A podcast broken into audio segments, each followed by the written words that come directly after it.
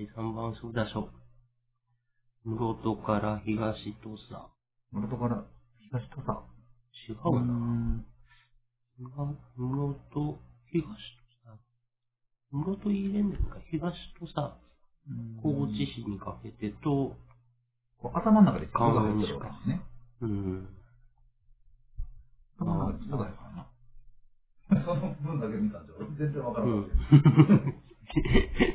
一応自分で回っとるからね、その時地図ああ、もう撮ってる。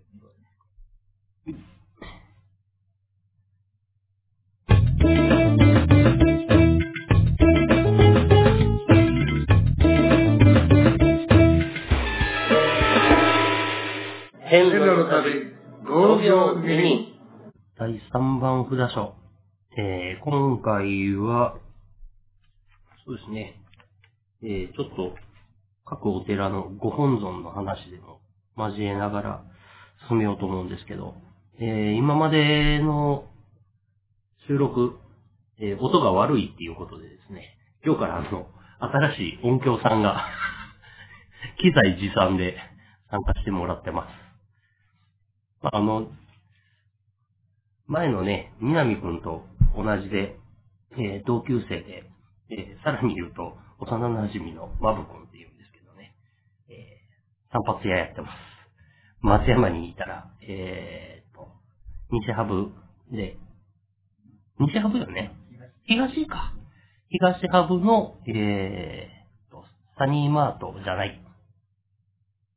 セブンスタ東ハブのセブンスターの南側で、えーヘアサロン坊ちゃんっていう散髪屋やってますんで、ぜひ、えーフルサービスで1600円です。よくたどり着いたな。まあまあ、地元の人にはわかるかなとは思うんで。はい。まあ、そうは言ってもですね、あの、ゴールデンウィーク明けて、えー収録をした後、えー婚活パーティーに誘われ、仮面パーティーに誘われ、ジャズボーカル講座を最近始めて、えー演劇が水曜日だけだったのが日曜日も入って昨日。で、6月の頭には、えー一泊二日の弾丸で上海に行くっていうような予定があってですね。結局2回ぐらいしか回る時間が取れなくて、今回はちょっと少なめなんですけどね。まあまあ、回れただけ、まだ良かったかなと思ってますけど、えー、まあもう今回は、こんなところで、えー早速、本編に行こうかと思うんですけども、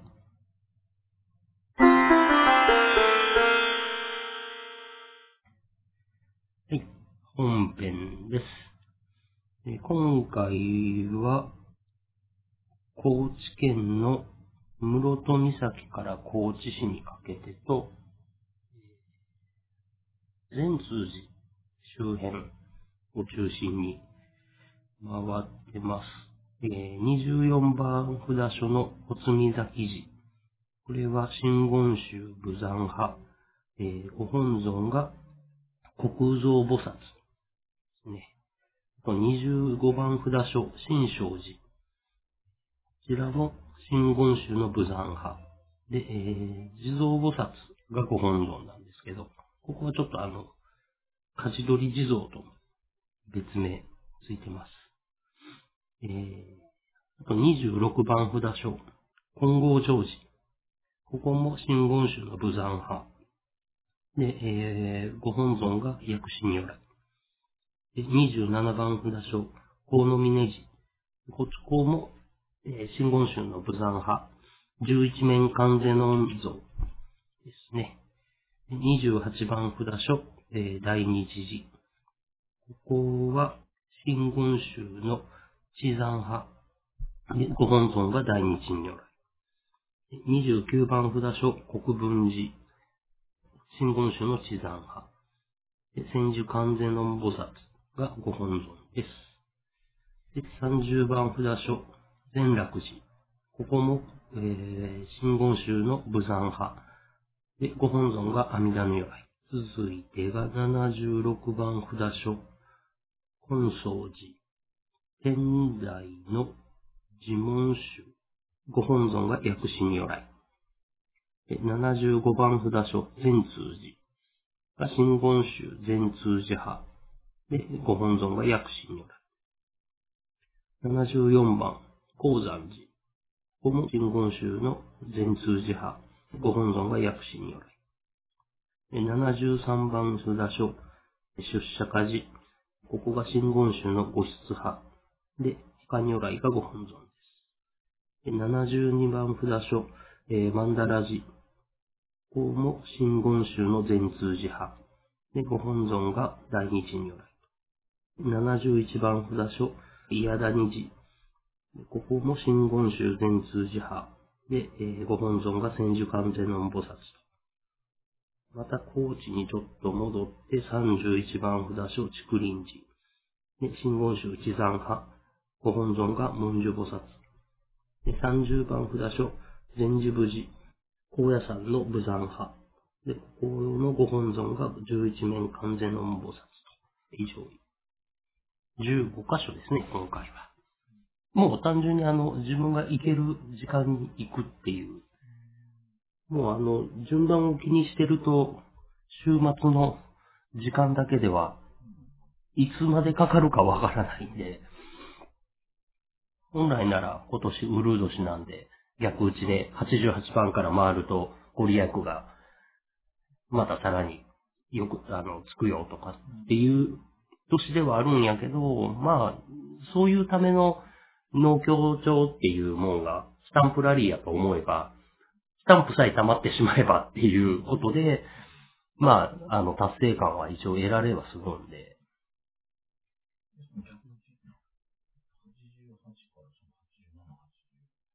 6、5、4、3、2、1って回っていって、通常、もうその、普通の順打ちっていうか、あの、札所を巡るんであれば、もう1番から2、3、4、5、6、7、8、9、10で回っていくっていう。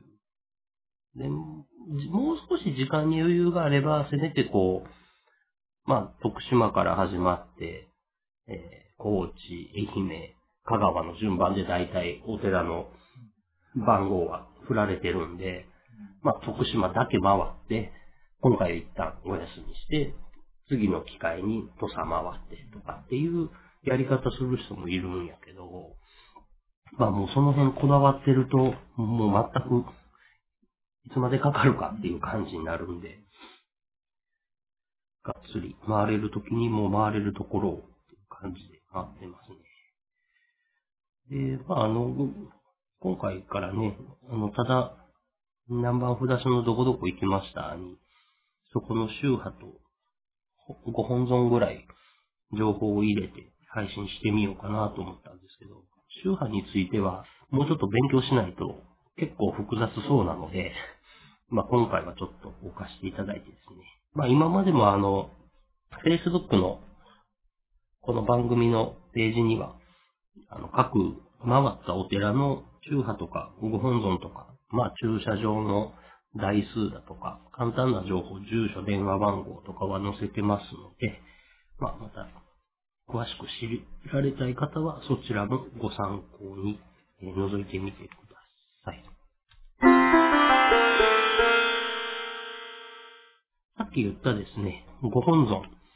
まあ、あの、そのお寺がメインで備える、備えてない、据えてるまあ、仏さんが何かっていうところでですね、詳しい情報はまた、えー Facebook のページに上げさせていただこうかと思うんですが、まず四国の88箇所、で、プラス別格の20箇所で、まあ108お寺があるんですけど、ご本尊の数はえ115あります。えー88箇所だと、岩本寺、というお寺が5体ご本尊として据えている。で、に、別格は、文殊院と海岸寺、それと椿堂、それがそれぞれ2体ずつ本尊を据えているっていうことでですね。あの、本尊っていう、ご本尊っていう扱いだと、108に対して118体のご本尊があるっていうところですね。で、えー、まあ、別格も含めた中で、一番多いご本尊が薬師如来です。でこれが88箇所の四国霊場の方で22体。で、別格で2体。で、合計24体。1番ですね。で、2番が、11面観世音菩薩で、四国霊場で12体。別格で2体の14体。で、3番目に多いのが、えー四国霊場の数だけでいくと一緒なんですけど、別格含めると、えー千手観世音菩薩が、えー四国霊場で10体。で、別格で13体。13体ですね。阿弥陀如来が、これが四国霊場で、えー10体という感じで、えー2桁に乗ってるのが、大体そんな感じですね。まあ、もう、医薬師如来が圧倒的に多いかなっていうのが、あとあの、十一面観音はいろんな変形が、か完全音菩薩がいろんな変形型があって、完全音菩薩全体で合体させると20体超えてくるみたいなんですけどね。もともと、あの、宗宗のものを救うときにお姿を変えるっていうのがあるので、まあそのえ33ぐらい、こう、救うときに姿を変えられるっていう。で特にその完全音菩薩の中で、六観音とか七観音って言われてる、小、小っていうのがま基本形。成人の性、えっ、と、松田聖子の性ですね。で書いて、小って読む。まあ、小完全音菩薩っていうのが一応基本体と言われてる中で、あとは、えー、十一面完全音菩薩、如意輪完全音菩薩、馬頭完全音、え、完全音菩薩。で、順平完全音菩薩、千手完全音菩薩。で、これで六観音。で、一部、副賢弱。特に賢弱は、あまり見かけないような字ですけど、まあ、これが入って七観音って言われるのが基本体の変形型になるみたいですね。で、まあこういうのが結局最終的には33体あるんで、まあ、それぞれの変形型が本尊になっているような、えーところも多いです。ご本尊、ご本尊さんも、えー、誰が作らせこれ、あのお寺の人ーが、まあ昔お寺を作った人が、ん？ちょっとうちにも自慢のご本尊さんちょっと作ってくれや、みたいな感じで。なので、こう、天皇、昔は政治と宗教うん。っていうのは並行して進んでた時期があるんで、そういう場合にこう、天皇が、えー、なんか新しいことするのに、新しいお寺を建てる。とかっていう時に、夢でこんなん見た。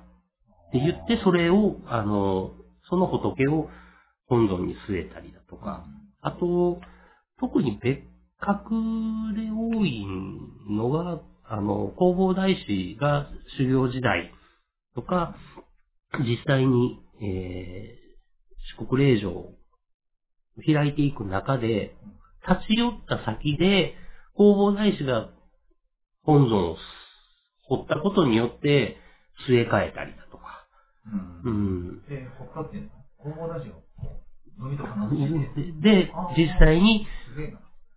だったり、あの、他の、まあ、弘法大師じゃない、あの、構想が、実際にそのお寺に立ち寄ったことで、まあ、掘ったものを本尊に据えたり、うんあとは、その、えー、竹林寺がそうかな。ここが、その。いや、えー、さっき話した天皇の命令で、うん。中国にある五台山っていう山のお寺、ここにかっこいいのあったから、あれと同じようなものを作ろうっていうことでう、ん。寺を、こう、奉納っていうか、建築した時に本尊が決まったりだとか、っていう決まり方。自分で、まあ、弘法筆を選ばずっていうこともあるぐらいかうんら、ね、字書いても綺麗やったと思うんだけど、もう彫ってんのよ。うん、薬用契約師如来って、23番札所の薬王寺の本尊になってる薬用系の薬師如来っていうのが、弘法大師が42歳の時に、自他の薬用系を祈願して、一等三礼して刻んだもの。で、まあ、一等三礼っていうのが、一刻みごとに三度礼拝しながら掘っていくっていう。だから、一等三杯とか、全然進進んでいくもん。うん、一国三礼とかっていう、まあ別な言い方でもされてるみたいやけど、これも薬師如来といえば薬師如来みたいやね。特別その弘法大師が本尊を掘ったことで、まあちょっとべ別のカウントにしてしまったけど。千手観音菩薩っていうのが言ったら、何？よく知ってるの筋肉マン出てくる。アシュラマンの原型になってるやろね、あれは。う。うんん。もう柱も3つないけどね。うん。なんか、あの、三面千手観世音菩薩っていうのもあるんで、なんか多分そっちの方が、あの、面の数が変わって、まあ、ただ、千本あったら、鬱陶しいから、三つぐらいの顔なんやから、ゆで、ゆで卵先生も書きにくいよな。うん。まあ、三つの顔なんやったら、六本でええか、みたいなノリなんやろうけど。いや、でも、まあ、話変わるけど、あの筋肉マンも、もうなんか後から知れば知るほど、じゃあゆでたまご先生方は、何人の超人は実際に立案してたんだろうっていう、すごい謎があるんやけど。いや、多分あれは、あの、読者に、読者にあの、新しい超人募集みたいな、そういうワンコーナーあったんじゃないかな。そうそう、あれあって、散々、あ、だからジャンプの後ろの方になんか通信局みたいなのあったやん。あん中でずっと募集かかっとったんよ。だからい一番あれで有名になったんって、ラーメンマンじゃなかったかな。うーん。だってスピンオフの漫画まで出たのに、自分でキャラクター考えてないってどういうことって思ったもん。戦いラーメンマン持ってたよ。うん、俺も好きやったけど。けどあれ、確か12巻完結からなんじゃないんだけど、えっ、と、11巻、11巻書き上げた後に病気して、最終巻が7年、6年後か7年後ぐらいに出たよ。あれ最終巻って出てるんや。俺だってす、なんか話は、がすっごい中途半端に終わった記憶しかないもん。実は、どっちかが病気して、あれ、二人、二人きりだよね。どっちか病気して、止まってたんや。そうそうそう。幻の最終巻。自分も読んだ記憶がないんやけど、あー、それ全然知らんかった。そう、6年後か7年後ぐらいに間違ったよ。だからなんかもう頭の中で、なんか中途半端なとこで終わった漫画なんえら、いや、人気なかったわけじゃなかったのになぁとか思って。人気がなくなかって、すぐ終わるのはアメリカのドラマやから。めちゃめちゃ盛り上げといて、シーズン2の、次シーズン3どうなるんやってなったら、もう打ち切りましたっていう、そんなドラマ多いもん。ええ確かに。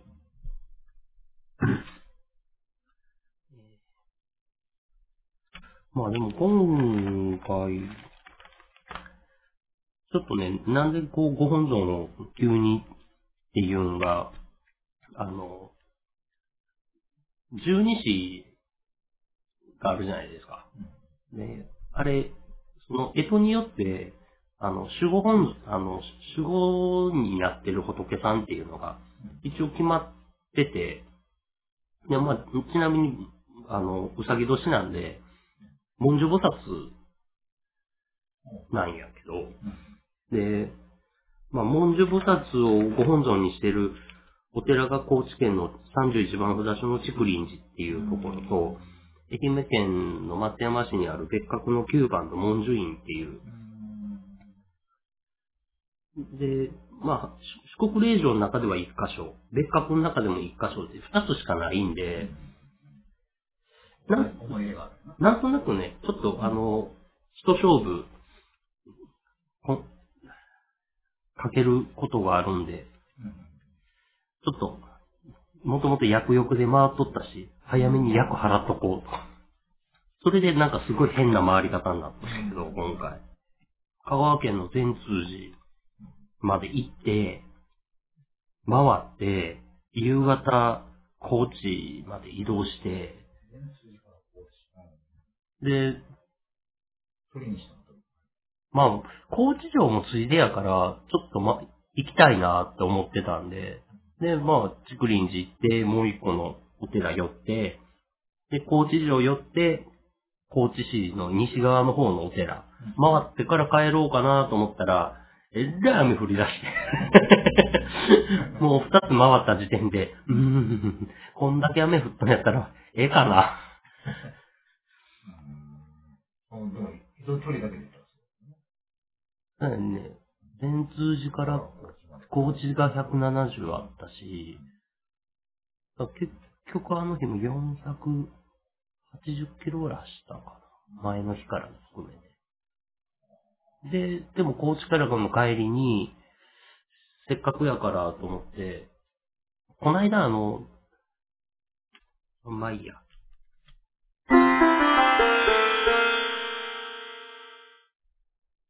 で、えー、本尊、ご本尊の集計結果は集計結果ですぐ上げるんですけど、各、えー本尊の見姿をちょっとまとめて、簡単な、えー由来とかっていうのを付け足して、Facebook ページに上げようと思いますんで、え。ーじ、地道に上がると思いますから、あの、一気に全部は上がらないと思うので、えーそれだけご了承ください。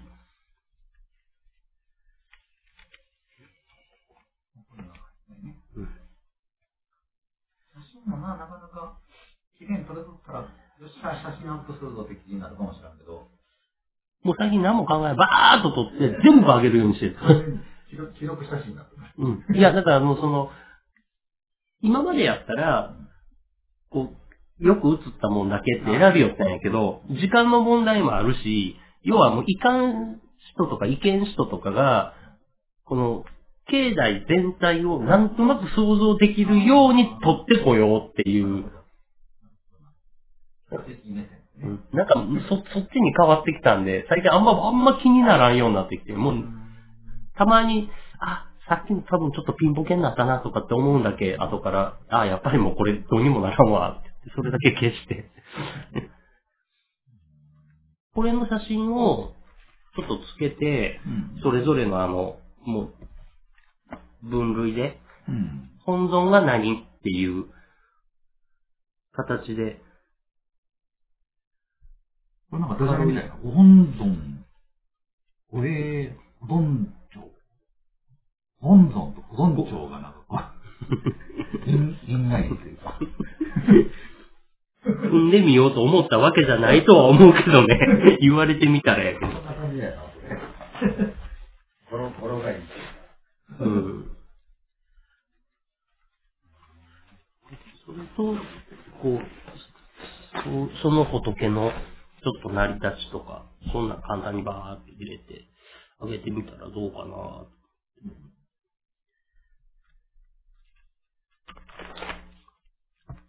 昨日バーって調べよったんやけど、途中からなんか、面白なって、ほとんど一日中これしよったんやけど。だから、あれこれ、調べたんがええけど、調べすぎて喋りきらんな。どうしようかなと思いながら喋るよったんやけど。やっぱり、そうじゃないと無理やな、こんだけになってきたらあ。。うん。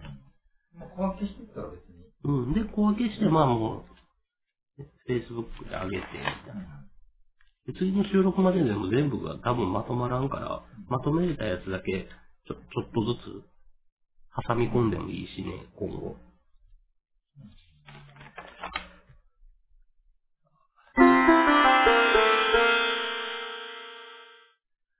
グルメコーナーかな。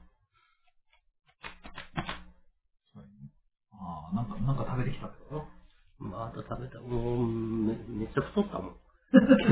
いや、そのなんか周りったら、こう、やつ、やつれていくんじゃない？いや、それやつれるんは、高知と徳島回ってる時あの昼間だけ。うんで、特に、徳島は昼も夜もないよ。いっつも食べるもんに困るんよ。うん。で、で、いでって思って、一応、何回か徳島ラーメン食いに入ったんやけど、まあね、ご当地の、うん、なんやけど、どうしても。どうしても合わんくてさ。醤油辛すぎて、ダメだ俺、とか。いやいやいやいや子供の時からあの、金ちゃんラーメンで育ってるから、慣れてるはずないから、徳島。だって初めて徳島ラーメンっていうのを食べた時に、あれこれ金ちゃんラーメンやんって思ったんやけど。でも、なんかダメなんよな。その、いや、金ちゃんラーメン風のあんな薄味じゃないやん。今の一般的にやってる。うんだから地元っていうか、な、誰かと話しよった時も、あんなんじゃなかった。ってやっぱ聞くんよね。で今んとこね、徳島でまたこれを食べてみたいと思ったのに巡り合ってないんよう。ん。で、その巡り合うもの、巡り合ったら、また紹介してもらうね。うん。それを探、それを探す旅だ。高知やっ徳島。うん、そうそう。もうほんと、徳徳島、行ったらこれ言っとけっていうものを徳島でここで食っとけっていうのがあったら。で、一軒だけ、それやったらと思って、もういつもやったらみんなやけど、食べログ見て、一番高い、あの、点数のラーメン屋に行ってみようと思ったよね。で、それが、えっ、と、大滝寺かな、21番札所ぐらいのとこやったんやけど、どうしてもロープウェイの時間と営業時間とのせめぎ合いになって、ロープウェイを取って結局行けんかったんやけど、うん。すっごい山奥よ。うん。ふふっざけたぐらい。でも点数3.91とかってあんまり見たことないような高点数だからさ。まあね、わざわざこう、そういうところにんね、みんなね。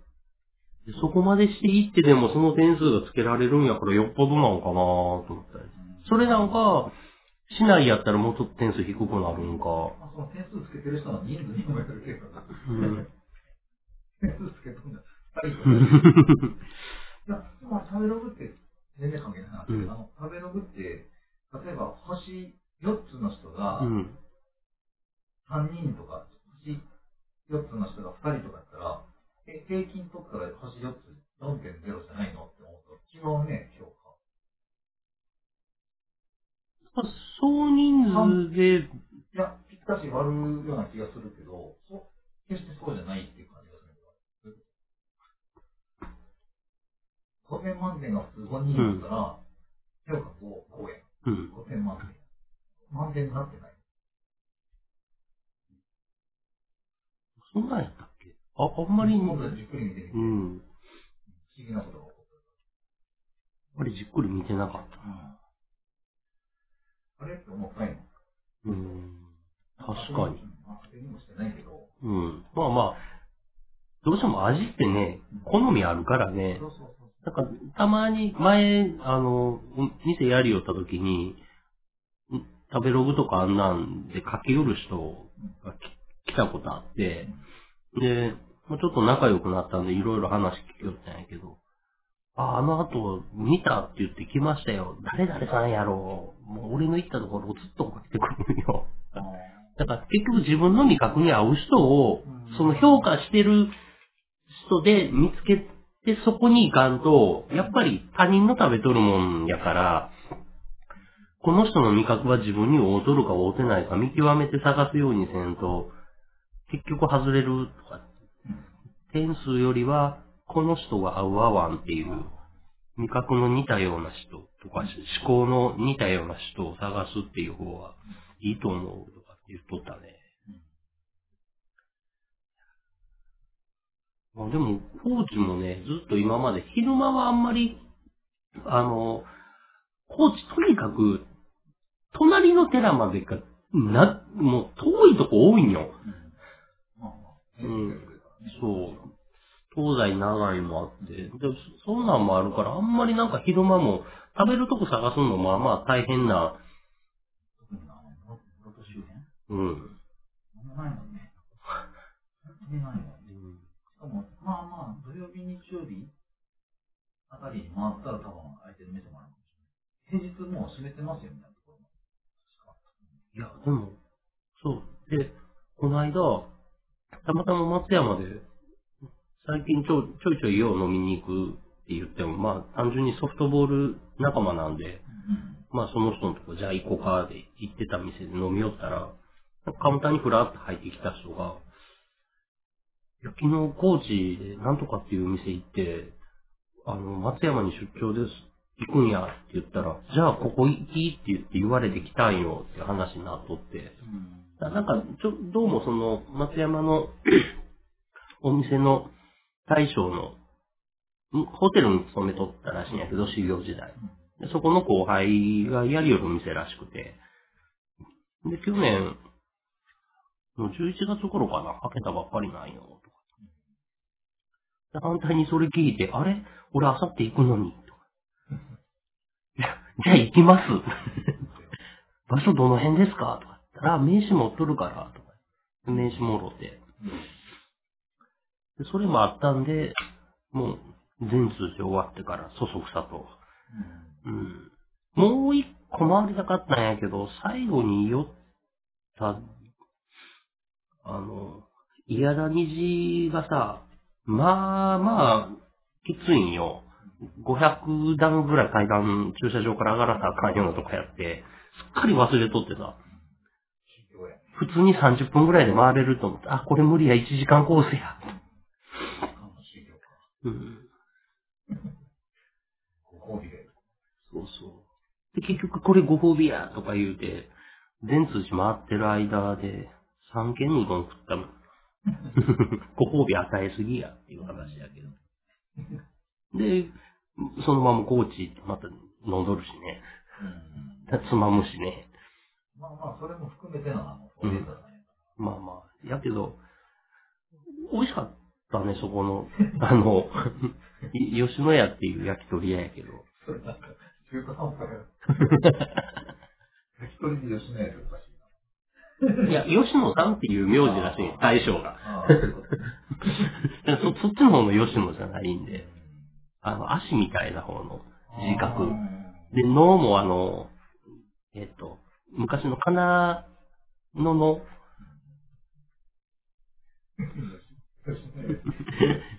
それか。まあでも、うん、こ高知にも鳥あるけど、そこは、あの、宮崎県産の鳥を仕入れてやるよみたいだけど、なんかし、久しぶりに、うまい鳥屋やなと思って。また怖いって言って。ボトルキープして帰ってきてるもんね。ま、まだ2、3回は通うから、う んこれだったらキープしとこう。うん。グルメな。こう、時計があったないね。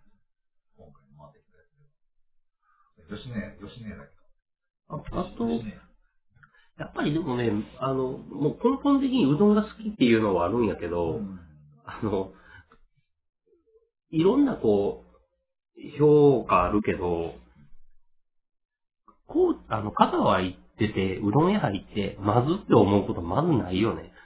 ああ、とかそもそもうどんでまずいって感じることはないんやけど。うん まあ、なかなか、まあ、あ、でも、一見ね、店の名前何やったかな。お、ちょっと、まあ、切ることで。だしの味だけはやっぱり店によって全然違うなとは思うんで、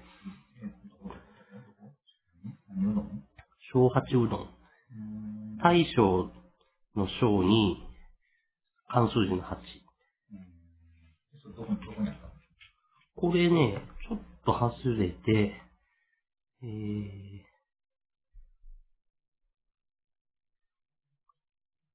観音寺しか、市でいい。あとは、ちょっと前に回った、ダッシュはでも、ああそこ、どこだったっけ？えっ、と、源内うどんって、し指導町の辺にあったんやけど、あそこがい今までで一番出汁がうまいと思う汁の持ち越してできますね。あの、次の日に持ち越う。うん。ラーメンとかね、あんなんはもう反対に足してみたいな感じのがあるけど、あんまりうどんは効かんね。作り切りで、蕎麦とか。本部のぬめりが出る。あまあ、本部かつ業が合わせないと思う。ん。本部の方のぬめりが出てしまう。うん、そういう理由なんや。でもあの、うどん屋とか蕎麦屋で食うカツ丼とかも外れんことない。雑誌の、プロフェッショナル。まあまあカツ、カツ丼はたまに、ん？って思うカツ丼があるけど、うどん屋とか、ああいうし汁系のもの出してるところで食べた方が、なんか確実なような気がする時が多いな。まだ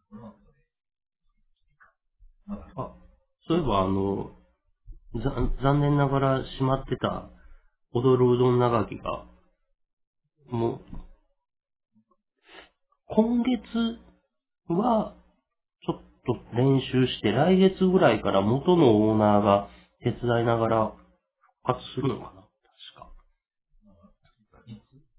三つの、うん、あの、西郵便局越えた左側のとこ今、フォーシーズンかなんかでタイ料理屋ができとるあの隣かな。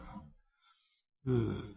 まあ、俺はい言っても、バチコイの方が好きなんで、ど どっちでもいいっちゃどっちでもいいんやけど、死んだ点と。でも元のオーナーの人が、その、この間休止した2代目の人に、売ってやってたんやけど、なんか、あの、絨毯をベースにして、あの、作るスピーカー屋を初めて辞めたらしいんです。うどん屋を。絨毯をぐるっと巻いたよ。そう。で、あと、なんかいろんな素材で、あの、抱き枕スピーカーとか、なんかそんな感じの、なんかやりたくて辞めたらしい。こう、ど、どこそこ工房が作ってますみた。いなね。でもなんか、あの、手作りで、素材持ち寄って、うん。で、自分で作って帰ってくるみたいな、よう参加しよる人のは見よったから、あ、その人が、ん元うどんのオーナーさんやったんやねっていう。うん、なんかそんなんやったね。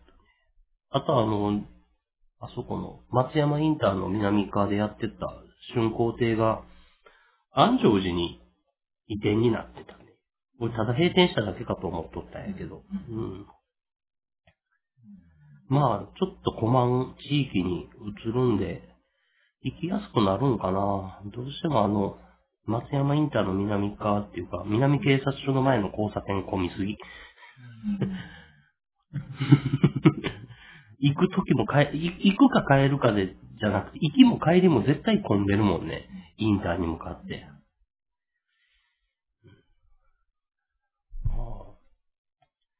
松山では特別、新しいとこ行ってないもんな。あ、新しいところは行ってないけど、その、雨急に降り出したんで、もう、高知城回ったりするのやめたって言ったのが10時半なるかならんかぐらいやったのかな。で、ちょっと前、1ヶ月ぐらい前に、なんか全国放送のテレビかなんかで、あの、シラスパークのシラス丼特集しよったんよね。で、なんか無性に食いたくなっとって、だけど、その週、行けたんやけど、行こうと思っとった矢先にそんなテレビ番組を見たから、うわ、これ絶対混んでるわ。今週はやめとこう。で、次の機会にしよう思って、で、行けてなかったんで、あ、今日も、線路回るの諦めたし、ちょうどいい。まっすぐ帰ってもやることないから、食いに行ってから帰ろうと思って。遠かった。高知市から相模崎は。うん、やけど、まあ、高速使ったら松山経由でま行くことになるから、なんかそれももったいないなと思って、ずーっと下道で行ったけど、4時間、4時間半ぐらいかかったのかな。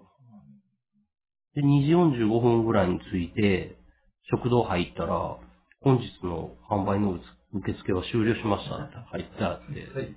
そうやーっていうか、俺、ここまで来て、ここの営業時間調べてなかったって気がついて、あやってもうだーとは思ったんやけど、一人やし、まだ中でごそごそ食べよる人とか、おばちゃんらがうろちょろしとったんで、まあ一応食堂の扉開けて、一人なんですけど、って言ったら、あ、ちょっと待って聞いてみるわ、って言って、一人やったらいいですよ、よかった ここで何も食べれんかったら俺ほんと暴れるぞ、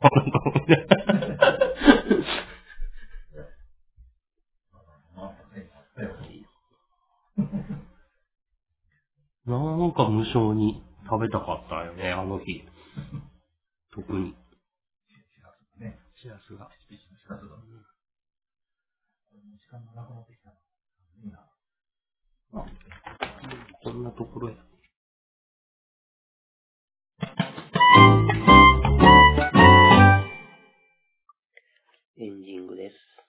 今回の3番札所いかがだったでしょうか？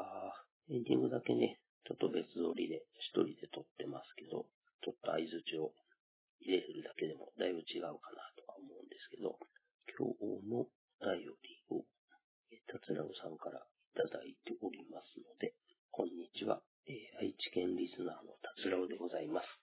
南やっこさんの突然の出来事、とても驚きました。私も数年前に同期の友人を亡くしてショックを受けるとともに自分の人生を見直したり、今後のことを考えるきっかけになったように思います。彼の人生がどうだったかはわかりませんが、学生時代に共に過ごした時間は自分たちが楽しかったと思うことばかりやってましたので、私は楽しかったです。その頃の気持ちを思い出し、楽しいと思うことに注力することになったと思います。先日配信分のエンディング部分を聞いて、南ヤックさんの声がポッドキャストに放送されているのはとても良いかなと感じました。